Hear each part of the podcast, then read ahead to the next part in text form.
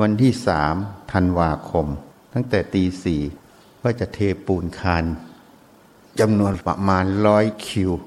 บวกลบ อันนี้เรามีการโม่ปูนเอง โม่เครื่องยนต์เราก็ซื้อมาถึงหกเครื่อง ที่โม่ครั้งละสองถุง หินก็ต้องมาล้าง เพื่อลดฝุ่นหินลง เพราะฝุ่นหินมากก็มีปัญหาทำให้ คุณภาพของคอนกรีตลดลง ถ้าฝุ่นหินเยอะจะไม่ให้คุณภาพคอนกรีตลดลง ต้องเพิ่มปริมาณปูน อันนี้คือปัญหาของแผ่นปูน เวลาแผ่นปูนสะสมหิน หินที่มาจากโรงโม่มันไม่ได้คุณภาพตั้งแต่แรก เพราะจริง ๆ แล้วน่าจะมีกฎหมายควบคุม และต้องมีการควบคุมคุณภาพออกตรวจ หินที่โม่จากโรงโม่ควรจะต้องล้างน้ำตั้งแต่แรก ที่กองหินต่างๆ ต้องทำความสะอาด มันก็จะลดฝุ่นหินลงได้ แต่ส่วนใหญ่โรงโม่ไม่ได้ล้างหิน ถ้าได้โม่หินสด ลดไปรอรองรับก็ยังไม่เท่าไหร่ ปริมาณฝุ่นหินไม่มากมันก็กระจายกันไป แต่บางครั้งเขาไม่มีเวลาอย่างนั้น และลดกับช่วงที่โม่ หมายถึงรถบรรทุกหินไม่ได้แมทกัน เขาต้องโม่แล้วกองเอาไว้ เวลาโม่แล้วกองไว้ ฝุ่นหินมันก็จะไปกองอยู่ข้างล่าง เวลาตักหินขึ้นมา คนที่โดนตักล่างๆก็จะได้ฝุ่นหินเยอะ เราล้างฝุ่นหินออกมา จากรถหินหนึ่งพ่วง บางรถล้างออกมา ฝุ่นหินเป็นคิว หรือคิวกว่าๆนี่ถ้ารถที่รับหินมาโดยตรงไม่ได้กรองฝุ่นหินก็จะไม่ถึงหรือน้อยกว่า อันนี้คือปัญหาคุณภาพของวัสดุ อันนี้คือเหตุผลหนึ่งที่แผ่นปูนต่างๆ ไม่ว่ายี่ห้อไหน ก็คือปัญหา การสเปรย์น้ำลงกองหินก่อนตักไปโม่ มันไม่ได้ช่วยลดปริมาณของฝุ่นหิน เพราะหินที่เรามากองไว้ขนาดฝนตกหนักๆ ข้างบนผิวๆ มันก็มีฝุ่นน้อย แต่ลงไปสักฟุตหนึ่งมันก็เยอะยิ่งลงไปข้างล่างมันฝุ่นหินไปกองกันหมด ราะนั้นการสเปรย์น้ำไม่ได้ช่วย การที่จะได้หินที่มีคุณภาพ อันนี้ยังไม่พูดถึงคุณภาพของเนื้อหินอีกทีหนึ่งนะ อันนี้พูดถึงหินที่มีสิ่งเจือปน คือฝุ่นหิน ยังไม่พูดถึงคุณภาพของเนื้อหิน เอาแค่สิ่งเจือปน เพราะฉะนั้นประเทศเรายังอ่อนในกฎหมายที่คุ้มครองผู้บริโภค นั้นกระทรวงอุตสาหกรรม จะต้องมีมาตรฐานหรือว่าเขามีมาตรฐานแล้วเราก็ไม่รู้ แต่ที่เห็นแล้วมันเหมือนไม่มีมาตรฐาน เพราะมันไม่มีการปฏิบัตินี่เพราะนั้นกระทรวงอุตสาหกรรม เรื่องอย่างนี้มันเป็นเรื่องใกล้ตัว เพราะการก่อสร้างมันทั่วประเทศ และก็ทั่วโลก เดี๋ยวนี้เขาใช้คอนกรีตหมด เขาไม่ใช้ดินเหนียวปั้น ถ้ายุคก่อนอย่างสมัยพุทธกาลเจดีหรือสิ่งต่างๆ ก็ใช้ดินเหนียวปั้นนะ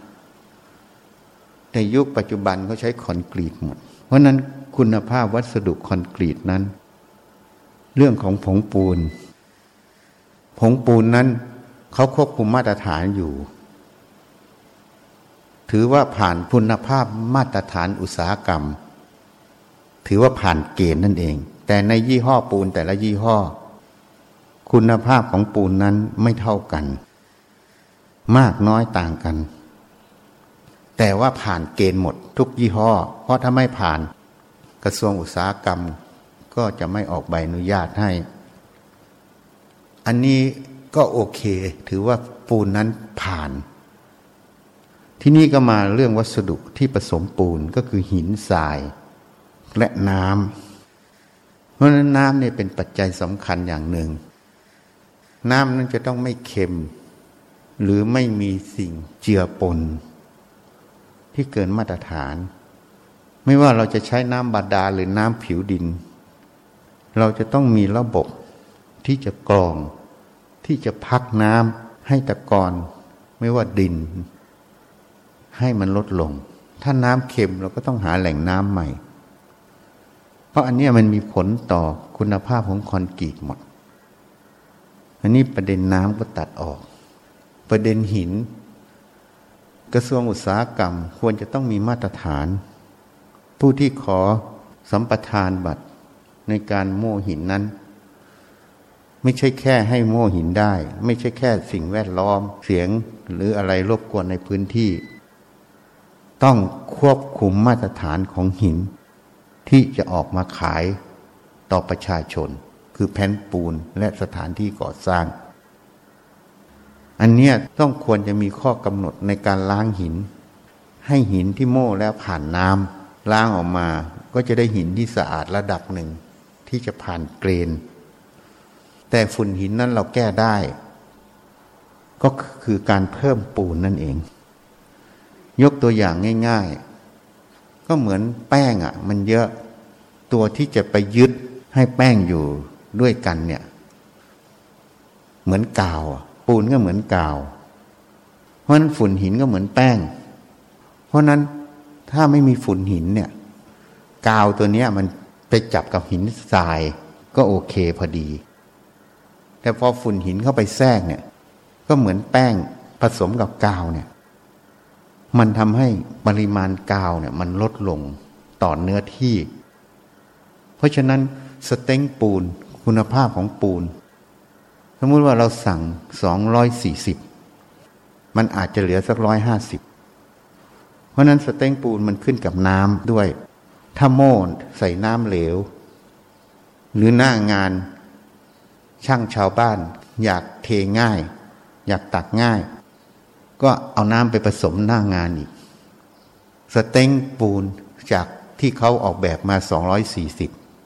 ก็อาจจะเหลือสัก120ซึ่งมาตรฐานที่เขาคำนวณไว้240เขาอาจจะมี safety อยู่180ให้ safety สัก40แต่โม่ปูนออกมาแล้ว120บ้านเหล่านี้จะเป็นปัญหา แต่ที่มันไม่พังให้เราเห็น เพราะมันเป็นบ้านชั้นเดียว หรือบ้านสองชั้น แต่ถ้าเป็นคอนโดสูงสูงขึ้นไปแล้ว บ้านควรจะอยู่ได้อย่างน้อยห้าสิบปีสักสิบปีก็คงจะเริ่มส่ออาการพังให้เห็น เพราะ strength ปูนมันไม่ได้มาตรฐาน 240 ตามวิศวกรคำนวณ ใน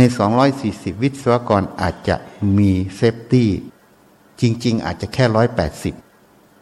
เขาอาจจะเซฟตี้ไว้สี่สิบเป็นสองร้อยสี่สิบแต่พอเราโม่ปูนเราไปผสมน้ำเข้าไปเยอะ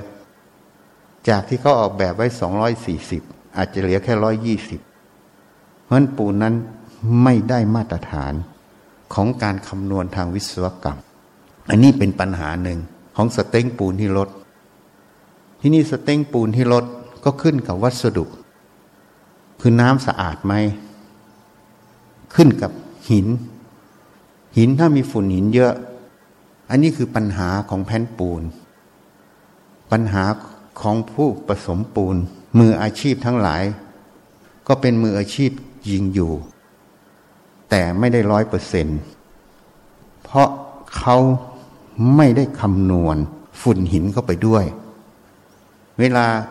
แผ่นปูนไม่ว่าที่ขายกันหมุนๆอยู่ในประเทศไทยเนี่ยเขาจะมีปูนกี่กิโล หินกี่กิโลทรายกี่กิโล และน้ำกี่กิโล ได้สเต็งปูนเท่านี้ แต่พอดีหินตัวเนี้ยน้ำหนักหินเนี่ยมันตามกิโลจริง แต่เนื้อหินมันน้อย มันเป็นฝุ่นหินเยอะ เพราะฉะนั้นอัตราส่วนตัวเนี้ยมันจึงไม่ใช่อัตราส่วนจริง แต่เวลาเขาโม่ปูนเขาก็ใช้สูตรตามนี้ เพราะคนโม่ก็ต้องทำตามสูตร เพราะไม่ใช่เจ้าของแผ่นปูน อันนี้ก็เลยเป็นปัญหาไง สเต็งปูนที่ออกแบบ สมมุติว่า 240 พอเจอฝุ่นหินเข้าไป สเต็งอาจจะอยู่ตั้งแต่ 120 ถึง 180 อันนี้พูดถึงปัจจัยน้ำถูกต้องแล้วนะ อันนี้สเต็งปูนไม่ได้มาตรฐาน ถ้าจะเพิ่มให้สเต็งปูนเป็น 240 สมมุติว่าใช้ปูนหนึ่งกิโล อาจจะต้องเพิ่มเป็นกิโลครึ่งจึงจะสามารถทำให้ ปูนเนี่ยจากร้อยยี่สิบไปคงที่เป็นสองร้อยสี่สิบได้ ซึ่งระบบนี้เขาใช้อยู่ในเขื่อนชัยบุรี ที่เป็นเขื่อนพันกว่าเมกะวัตต์เป็นเขื่อนพลังน้ำเป็นของ CKP ของชอกันช่างเป็นบริษัทแม่ เขาได้ทำวิจัย เขาไม่สามารถที่จะได้หินที่ล้าง หินก็จะมีฝุ่นหินผสมอย่างเงี้ย ราะฉะนั้นเขาก็เพิ่มปริมาณปูนเข้าไป เพื่อให้สเต็งมันกลับมาได้ อย่างที่พูดให้ฟังเวลาแป้งมันเยอะ กาวที่ไปผสมเท่าเดิม ถ้าจะให้กาวมันจับตัวอื่นได้ กาวก็ต้องเพิ่มปริมาณกาวเข้าไป แป้งนี่ก็คือฝุ่นหิน กาวนี่ก็คือผงปูน เพราะฉะนั้นแผ่นปูนถ้าโม่ใดมีฝุ่นหินเยอะ สเต็งปูนจะไม่ได้ ไม่ว่ายี่ห้อไหนอะได้แต่โฆษณา เพราะคนโม่ปูนเนี่ยไม่ได้คำนวณฝุ่นหินเข้าไปด้วย และก็ไม่ได้ดูหินแต่ละโม่ที่ตักเข้าไป คือตัวปัจจุบันตรงนั้น เพราะนั้นตรงนี้ก็คือปัญหา อันนี้เรื่องของหินที่นี่ก็เรื่องของทรายทรายทางอีสานเนี่ยมันมีปัญหาหลายอย่าง ที่เราเจอไม่ว่ายี่ห้อไหน ก็คืออันเดียวกันหมดหนึ่งทรายเนี่ยมันค่อนข้างเค็ม เราเอาทรายมาล้างหมดสองกลิ่นของทรายน้ำที่ล้างออกมาเนี่ยวางส่วนมันมีกลิ่นของกรรมฐานซันเฟอร์สามเม็ดทรายนั้นอะบางส่วนมันมีส่วนผสมของเหล็กอยู่ แล้วสี่ ทางเนี้ยมีการเผาป่า เผาฟาง เผาหญ้า เผาอะไร มันก็จะมีฐานเล็กๆ อยู่ในทราย ซึ่งเราไปสังเกตได้เนี่ยอย่างถนนในวัดเนี่ย แต่ก่อนก็ไม่เห็นตอนเนี้ยมันเริ่มเป็นหน้าเข้าตังที่หน้าเข้าตังเพราะอะไร เพราะไอ้ฐานเล็ก ๆ เนี่ย มันเริ่มชะออกมา มันก็เป็นหลุมๆไม่ว่ายี่ห้อไหนก็เหมือนกันหมด เพราะได้วัสดุแหล่งเดียวกัน หรือไม่ต่างกัน เพราะนั้นทรายตัวเนี้ย ถ้ามันเป็นซัลเฟอร์เฟอรัสเป็นเหล็ก มันจะเกิดปัญหาเมื่อเจอน้ำมันจะทำให้เกิดสนิมซัลเฟอร์ในเนื้อปูนสิ่งที่เราสังเกตดู ตรงไหนที่เราเห็นเป็นคราบสนิมออกมาจากอาคารนั่นน่ะ นั่นแหละมันมีตรงนี้ แล้วตัวนี้มันจะทำให้คุณภาพปูนบริเวณนั้น เสื่อมสภาพเร็ว อันนี้เราถูกนิมนต์ไปที่คอนโดสารที่ขอนแก่น ผนังยื่นทั้งหมดของสารน่ะที่มันสัมผัสกับน้ำฝนน่ะมันเป็นจุดย่อยของสนิมลงมา เต็มไปหมด น่าเกลียดมาก แสดงว่าทรายมันไม่สะอาด ที่วัดก็มีเนี่ยที่ยังไม่ได้ฉาบก็มีบางจุด แสดงว่าปัญหาจากเนื้อทราย อันนี้คือสิ่งที่เราประสบ เพราะนั้นทรายในอีสานต้องเลือกแหล่ง หาแหล่งที่มีคุณภาพดีๆเนี่ยน้อย ที่มาขายกันส่วนใหญ่มันไม่ได้คุณภาพ เพราะมันจะมีปัญหาอย่างสนิมที่ออกมา อย่างความเป็นเค็มความเป็นกรดบางอย่าง มันก็จะทำให้เหล็กเนี่ยมันขึ้นสนิมได้ด้วย เหล็กที่ขึ้นสนิมได้เพราะว่าหนึ่งมันมีวัสดุที่ผสมเข้าไปสองเนื้อคอนกรีตสเต็งปูน อย่างเราสั่งปูนนั้นเราใช้สเต็งสามร้อยห้าสิบสเต็งปูนสามร้อยขึ้นเนี่ย มันเทียบเท่ากับปูน ที่มีน้ำยากันซึม มันทึบน้ำแต่เนื่องจากวัสดุต่าง ๆ พวกนี้มันมีปัญหาหมด สเต็งปูนมันไม่ถึงสองร้อยความพุนของเนื้อคอนกรีตเนี่ย เมื่อมันมีน้ำมันก็จะทำให้เหล็กนั้นเป็นสนิม จากที่เราเจอก็เป็นสนิม อันนี้ไม่เกี่ยวกับ covering ของคอนกรีต covering คอนกรีตคือเนื้อปูนที่หุ้มเหล็ก เราทำตามมาตรฐานวิศวกรรมอย่างน้อยสองเซนครึ่งจากปอก ปอกที่มันขึ้นสนิมก็คือไม่มีคอนกรีตหุ้ม ซึ่งไปดูในตลาด เวลาบินทบาทก็ชี้ให้พระดูอยู่ กันศาสตร์ปูนอะที่ยื่นออกไปอะมันจะขึ้นสนิมหมดเลย ที่ขึ้นสนิมเพราะว่าหนึ่ง ไม่ได้รองเหล็กให้ได้สองเซนครึ่ง ข้อที่สองสเต็งปูนไม่ได้ มันไม่ทึบน้ำเพราะเวลากันสาดเนี่ยน้ำฝนมันตกมา มันสามารถซึมลงได้ เพราะนั้นเหตุที่ทำให้มันขึ้นสนิมมีสองเรื่อง สเต็งปูนหนึ่ง ถ้าสเต็งปูนเยอะๆ มันจะทึบน้ำสองเนื้อปูนที่หุ้มเหล็ก อันนี้คือปัญหา